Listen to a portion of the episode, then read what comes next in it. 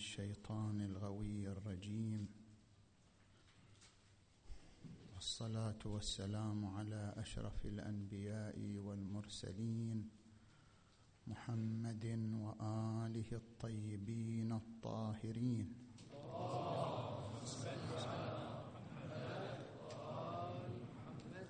واللعن الدائم على أعدائهم أجمعين إلى قيام يوم الدين. ما زال الحديث حول الحروف المقطعة في أوائل السور القرآنية، وسبق في الجلسة السابقة أن لهذه الحروف ثلاثة تفسيرات.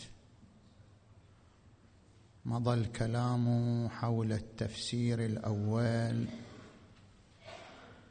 وهو المستفاد من الروايات الشريفة. التفسير الثاني أن هذه الحروف المقطعة عبارة عن مادة بنيوية وضعت بهدف التدبر في الكتاب الذي يقود للإيمان بأنها سماوية وليست بشرية، وبيان ذلك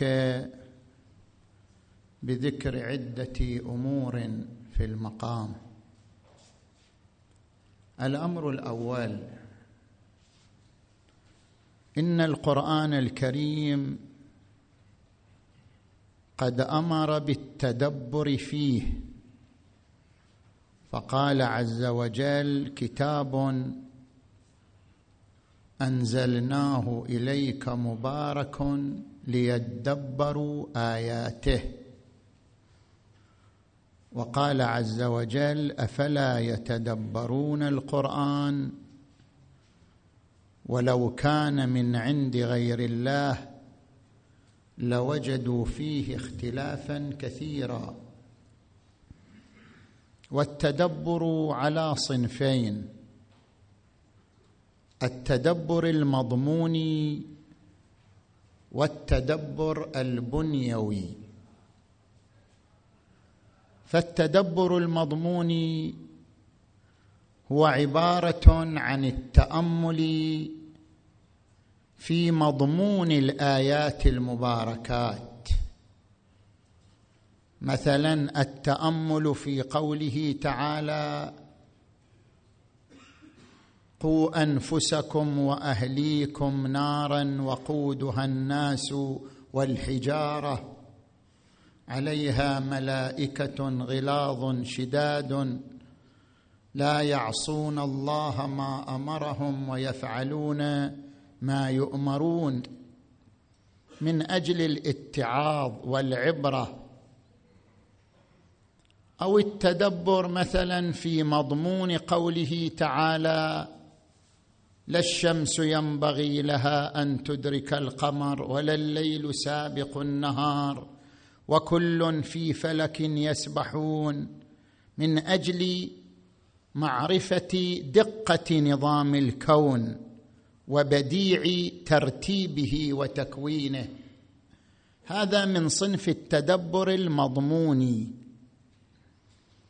الصنف الثاني التدبر البنيوي، بمعنى أن هناك مجموعة من الألفاظ التي ذكرت في القرآن الكريم ليس لها مضمون، أي أنها لم توضع لمضمون معين ولم توضع لمعنى معين، وإنما هي مادة مجموعة من الحروف يعبر عنها بالمادة البنيوية، ذكرت في القرآن الكريم لا لأجل مضامين معينة بل لأجل أن تكون مادة للتدبر، والوجه في كونها مادة للتدبر صلاحيتها لأن تتسع لعدة معاني ولعدة حقول. مثلا الخميرة من العجين، هذه المادة الخميرة من العجين ليس لها شكل معين، ولكن يمكن للإنسان أن يجعل منها أشكالا عديدة، فهي في نفسها صالحة للتشكل بعدة أشكال. أو المادة الطينية مثلا صالحة لأن تتحدد بعدة صور وبعدة أشكال.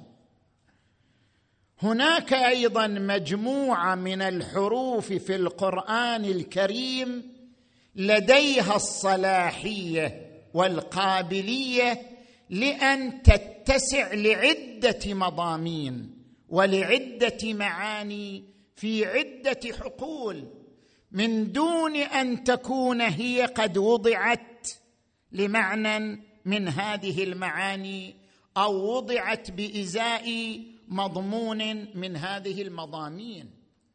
ونتيجة اتساعها وتحملها لعدة معاني يكون ذلك مشيرا إلى أنها مادة سماوية، وإلا فلا يتصور في المادة البشرية أن تكون لها هذه السعة والقابلية لتحمل مجموعة كبيرة من المعاني والحقول التي تتناسب معها.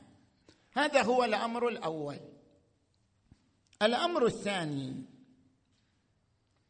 إن العرب خصوصا عرب الجاهلية مع براعتهم الأدبية وذوقهم الأدبي لم يطعنوا في القرآن الكريم بهذه الحروف، أي لم يقولوا بأن القرآن اشتمل على حروف لا معنى لها، وهذا يدل على سخف القرآن أو يدل على بشرية القرآن، بل وقفوا أمام هذه الظاهرة مذهولين مدهوشين، وهو أنه ما هو الربط بين ظاهرة هذه الحروف ألف لام ميم حم ميم عين سين قاف كاف هي عين صاد طا سين، ما هو الربط بين هذه الحروف وبين القرآن الكريم؟ وأصبح الربط بينهما أمرا يثير التساؤل لديهم ويثير الدهشة عندهم، فعدم طعنهم في القرآن بالسخرية والاستهزاء لأنه اشتمل على هذه الحروف يرشد إلى أن في الربط بين هذه الحروف وبين آيات القرآن الكريم رموز وإشارات لعدة معاني في عدة حقول، التفت العرب إلى بعضها ولذلك لم يطعنوا في القرآن ويخدشوا فيه من هذه الجهة. نجي إلى الأمر الثالث، إذا لاحظنا تعقيب هذه الآيات أو هذه الحروف بآيات تتحدث عن الكتاب الكريم، مثلا هذه الحروف وردت في 29 سورة، أكثر من 20 سورة يوجد ربط بين هذه الحروف وبين القرآن الكريم. أضرب لك أمثلة، ألف لام ميم ذلك الكتاب، ألف لام ميم تلك آيات الكتاب، ألف لام را كتاب أحكمت آياته، طاسين تلك آيات القرآن وكتاب مبين، ألف لام ميم صاد كتاب أنزل إليك. لاحظوا تعقيب هذه الحروف المقطعة في عدة آيات، بل في أغلب هذه الموارد ربط بين الحروف المقطعة والقرآن الكريم. تلك آيات الكتاب، كتاب أنزل إليك، ذلك الكتاب. هذا يشير إلى أن هناك ربطا واضحا بين هذه الحروف المقطعة وعظمة القرآن الكريم، وكون القرآن الكريم كتابا سماويا، خصوصا في آية في سورة البقرة عندما قال ألف لام ميم ذلك الكتاب لا ريب فيه، أي أن الربط بين هذه الحروف والكتاب يؤدي إلى عدم الريب. ألف لام ميم ذلك الكتاب لا ريب فيه هدى للمتقين. نجي إلى الأمر الثالث، الأمر الرابع، مقتضى التدبر في هذه المادة البنيوية. بما هي مادة، بما هي حروف، لا بما هي ألفاظ وضعت لمعاني معينة، بما هي حروف، امتثالا لقوله تعالى كتاب أنزل إليك مبارك ليدبروا آياته.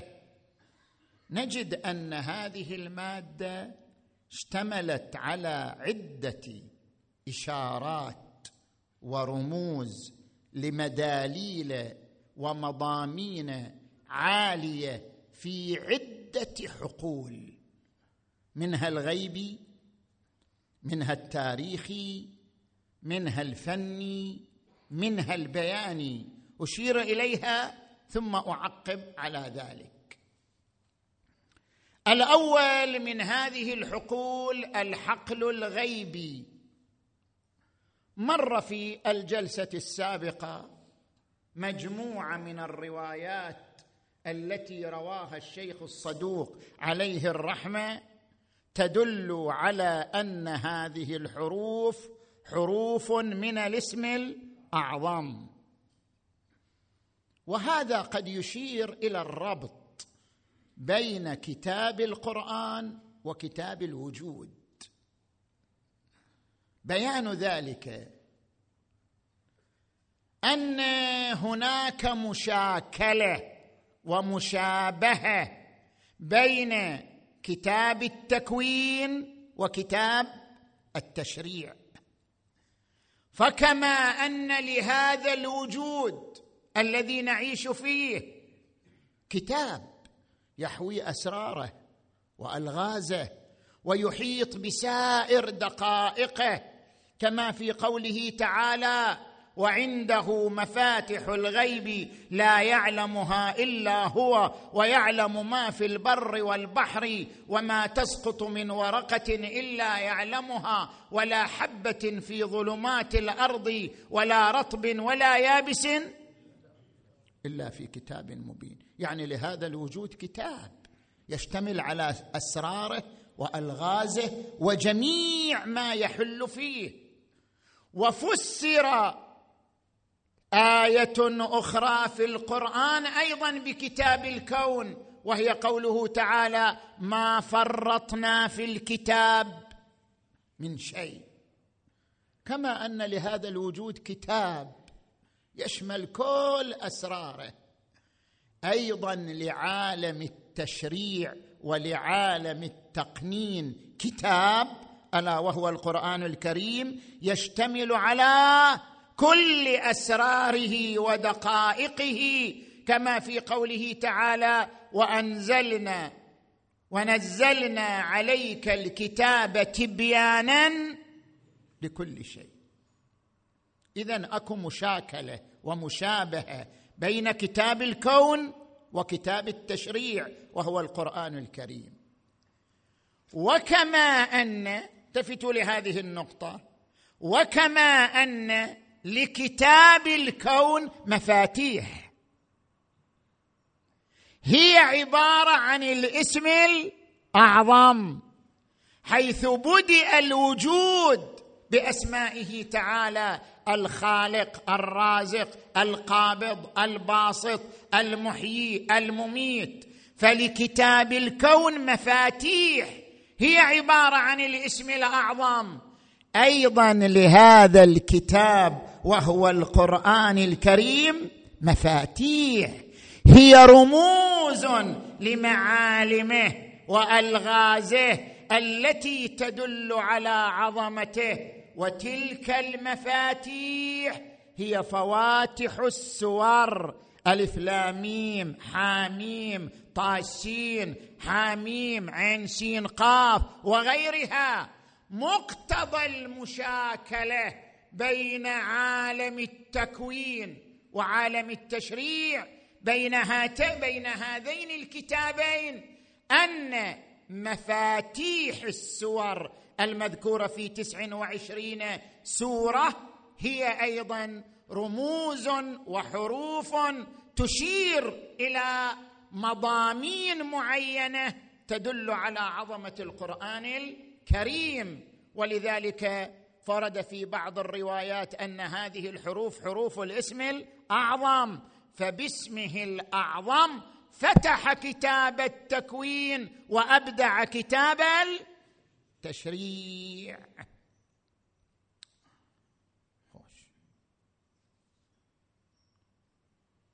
هذا من ناحية الحقل الغيبي. الحقل الثاني الحقل التاريخي. هذه النقطة ربما تكون خفية، أشرحها بشيء من التبسيط. ذكر جملة من المفسرين نحو تفسير الجلالين تقسيم الكتاب إلى مكي ومدني، بل تقسيم السورة الواحدة إلى آيات مكية ومدنية.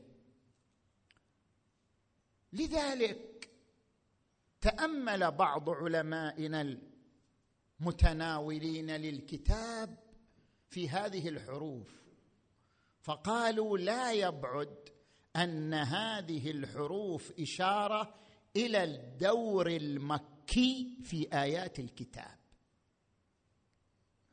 حيث إن الكتاب الكريم مر بمرحلتين مكية ومدنية، وفي الدور المكي كان يركز الكتاب على المعتقدات والأصول، بينما في الدور المدني صار يركز الكتاب على التشريعات والأحكام.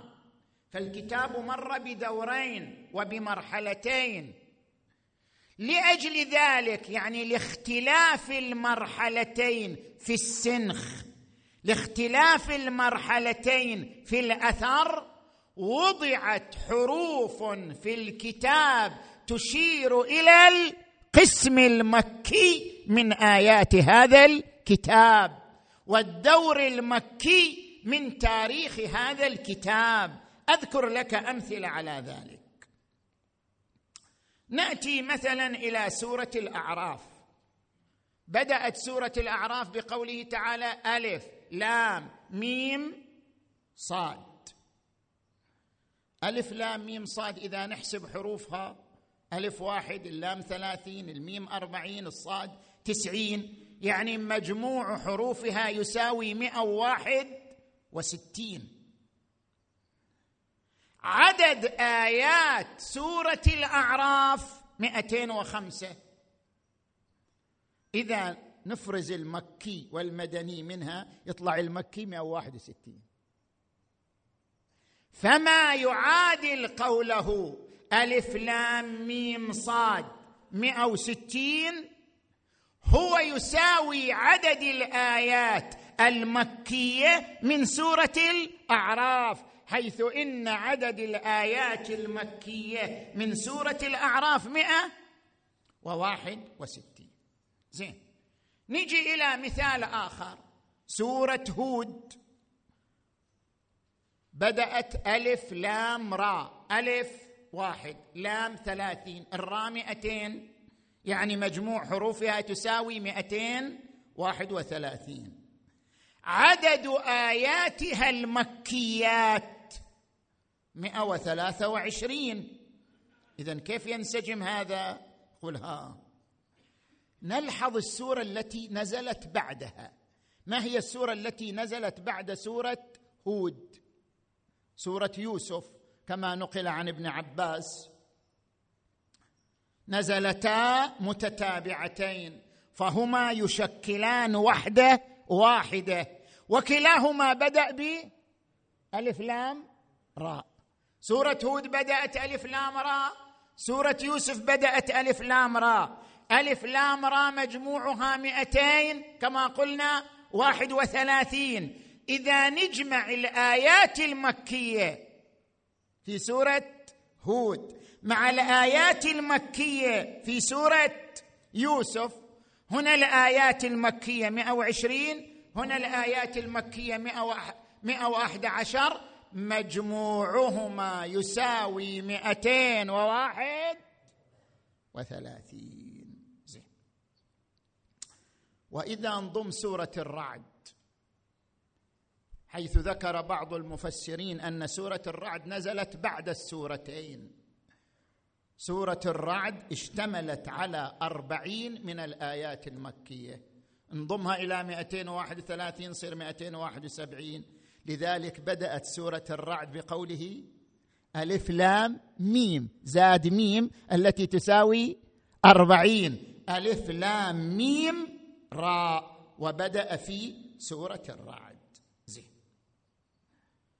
وكذلك الأمر بين سورة يونس وإبراهيم والحجر المفتتحة بألف لام راء. طبعا نحن لا نجزم بأن هذه حقيقة ثابتة، سأذكر في نهاية الحديث، لا نجزم بأن هذه حقيقة ثابتة، يعني أن هذه الحروف دائما تشير إلى القسم المكي من الآيات أو تشير إلى الدور المكي في تاريخ القرآن الكريم، وإنما نقول ربما في هذه الحروف إشارة من حيث مادتها البنيوية إلى هذا المعنى الذي تطابق مع أغلب الموارد عندما نقوم بحساب ذلك. زين.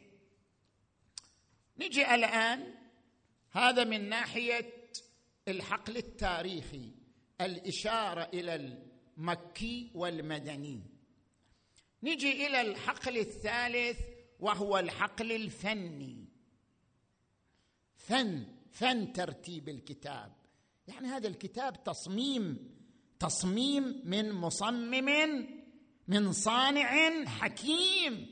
كل الحروف موضوعة بدقة، كل الترتيب موضوع بدقة، من مصمم وصانع حكيم في بيانيته، في فنيته، في إشاراته ورموزه.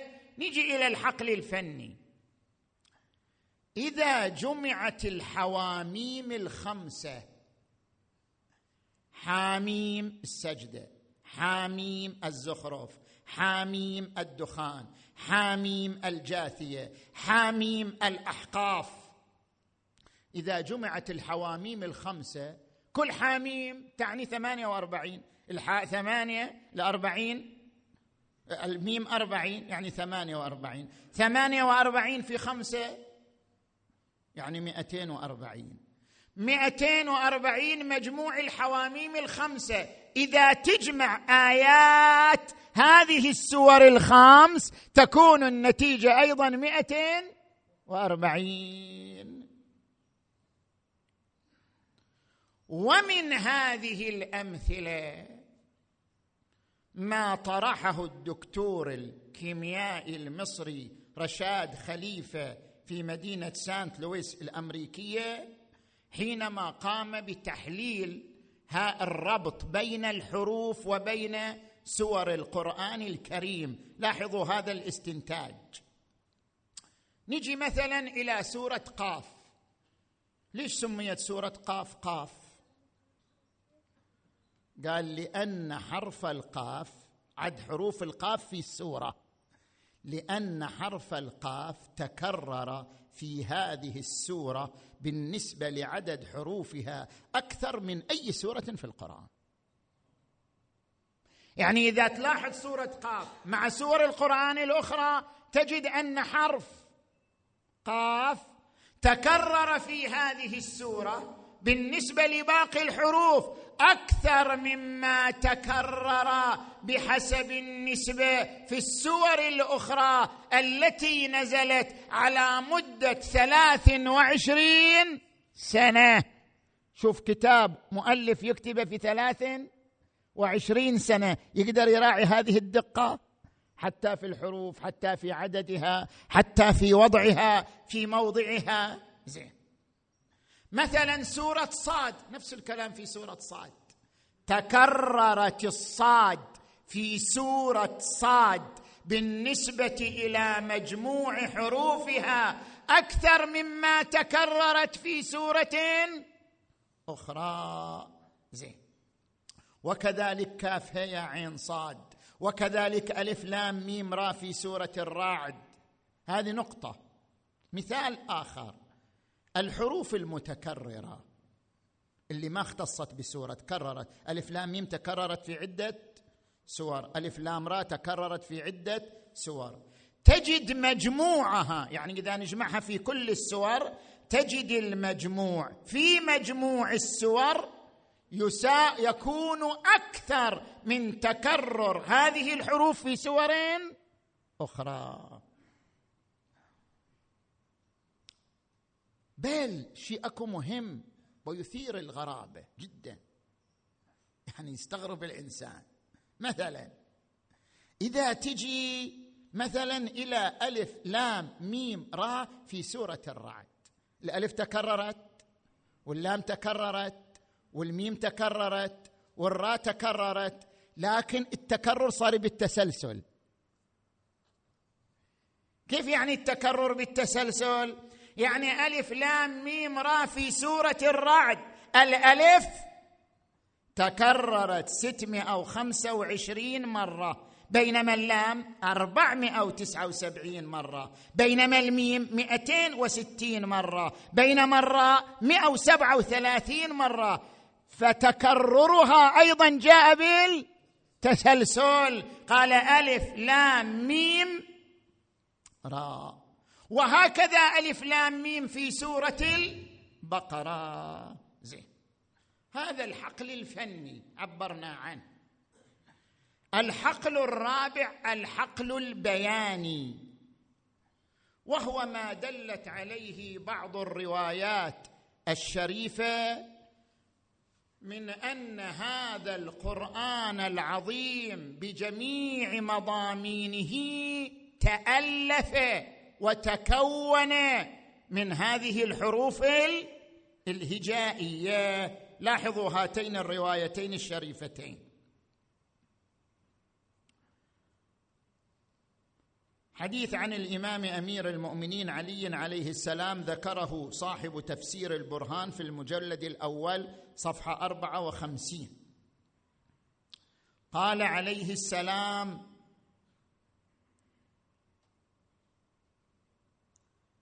كذب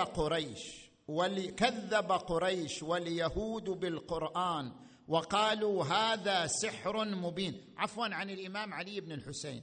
عن الإمام علي بن الحسين: كذب قريش واليهود بالقرآن وقالوا هذا سحر مبين تقوله، فقال الله: ألف لام ميم ذلك الكتاب، أي يا محمد.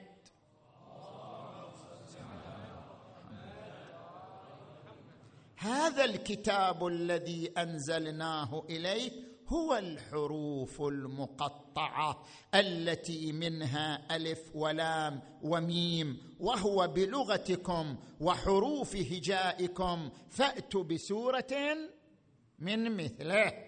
وهناك أيضا رواية أخرى عن الإمام علي بن موسى الرضا عليه السلام ذكرها الصدوق في توحيده صفحة 200 صفحة 162 قال فيها ألف لام ميم قال إن الله تبارك وتعالى أنزل هذا القرآن بهذه الحروف التي يتداولها جميع العرب، ثم قال لئن اجتمعت الإنس والجن على أن يأتوا بمثل هذا القرآن لا يأتون بمثله ولو كان بعضهم لبعض ظهيرا.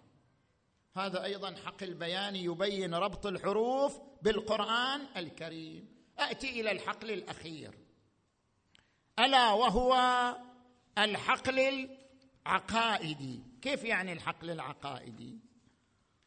ربما يستغرب الإنسان من هذا الطرح، ولكن مقتضى التدبر هو الإشارة إلى جميع المحتملات وجميع المعاني المحتملة في هذه الحروف الشريفة. هذه الحروف إذا تصيغها طبعا تحذف المكررات منها وتصوغ جمل من الحروف غير المكررة، لا يمكن أن تستخرج جملة ضد الدين، ما يمكن. إذا تحذف الحروف المكررة منها وتريد أن تصوغ منها جملة لا يمكنك صياغة جملة مقابلة للدين ولا مقابلة للإسلام ولا مقابلة للقرآن. أي جملة تريد صياغتها من هذه الحروف بعد حذف المكرر منها تكون منسجمة ومناسبة للدين. وأعظم هذه الجمل صراط علي حق نمسكه.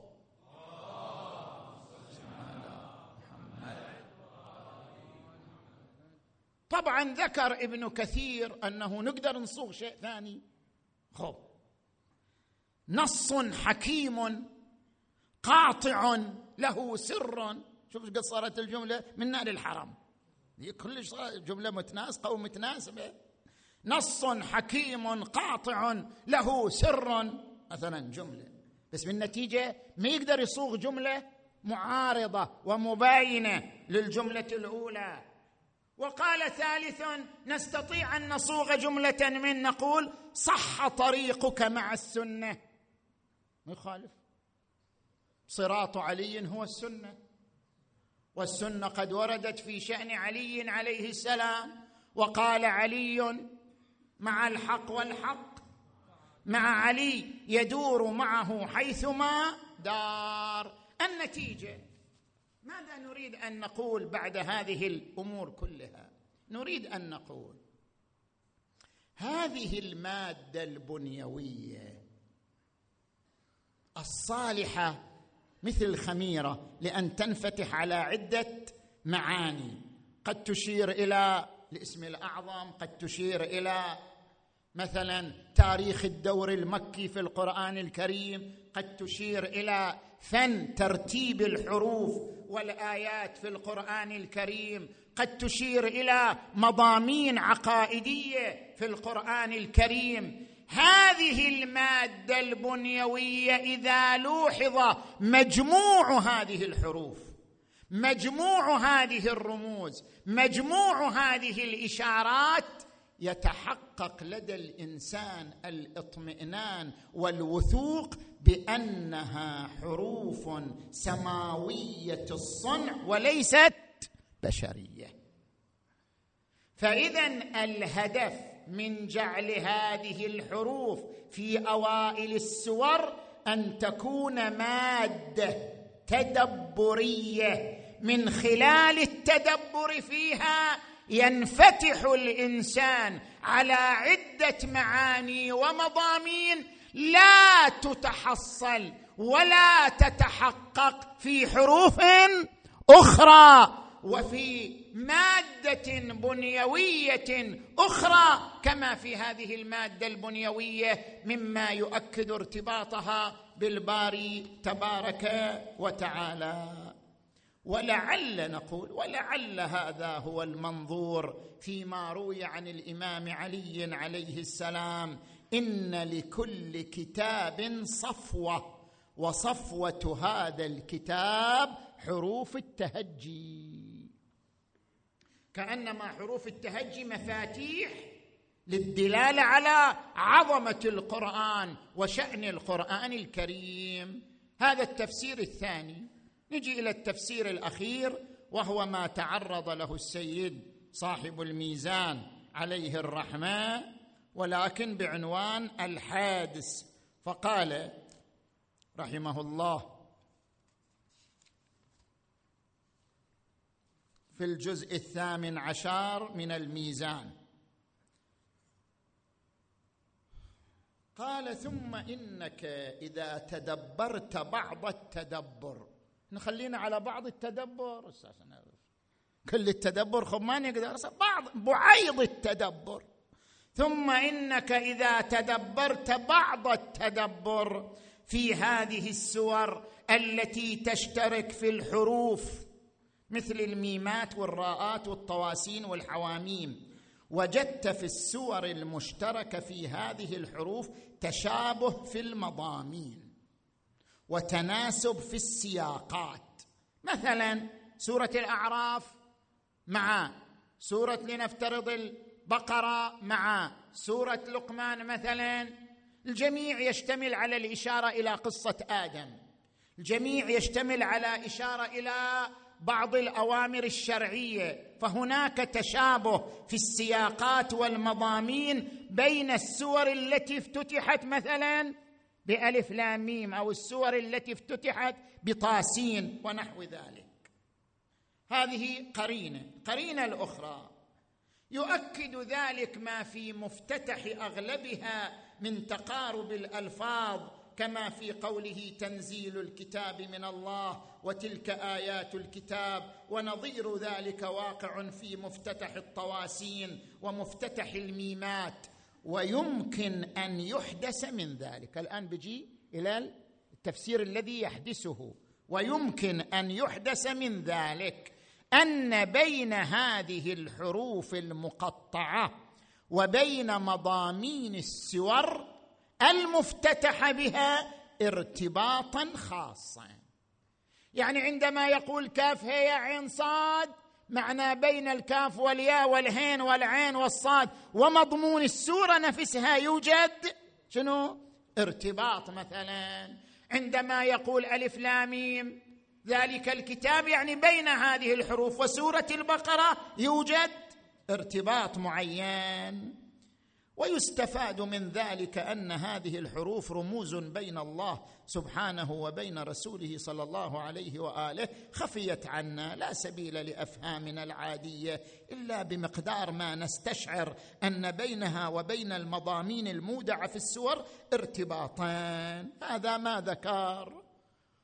وطبعا هو كما قال مجرد مجرد حدث، وليس له يعني شاهد واضح يدل على صحته، خصوصا ما ذكره في القرينة الأولى والقرينة الثانية. القرينة الأولى قال نشوف بينها اشتراك في بعض المضامين، لكن نسبة المضامين المشتركة إلى المضامين المختلفة تكاد تكون 5% و10%، فلا تصلح أن تكون قرينة على الربط بين هذه الحروف ومضامين السور. قرينة الثانية قال التعقيب، قال ألف لام ميم ذلك الكتاب، ألف لام ميم تلك آيات الكتاب، معنى أن هناك ربطا. هذا التعقيب يدل على الربط بين هذه الحروف والكتاب، لا على الربط بين هذه الحروف والسورة التي افتتحت بهذه الحروف المعينة. والنتيجة وصلنا إلى أن أصح هذه التفسيرات. يعني إحنا عندنا يعني في الخاتمة نقول عندنا نحوان من التعامل: تفسير وتدبر. على مستوى التفسير لا نستطيع أن ننسب إلى القرآن الكريم شيء بدون دليل، لذلك نقول ما يناسب أن يكون تفسيرا لهذه الحروف هو ما ورد في الروايات الشريفة التي سبق بيانها في الجلسة السابقة. النحو الثاني هو التدبر، وهو أن هذه الحروف مادة بنيوية وضعت للقرآن من أجل أن ينفتح قارئ القرآن على مجموعة من المضامين من خلال هذه الحروف البنيوية ليصل بتدبره بجمع بعضها إلى بعض إلى الوثوق بأن هذه الحروف سماوية الصنع وليست بشرية الصنع. يأتي الكلام في الجلسة الثالثة على بقية الآية، والحمد لله رب العالمين.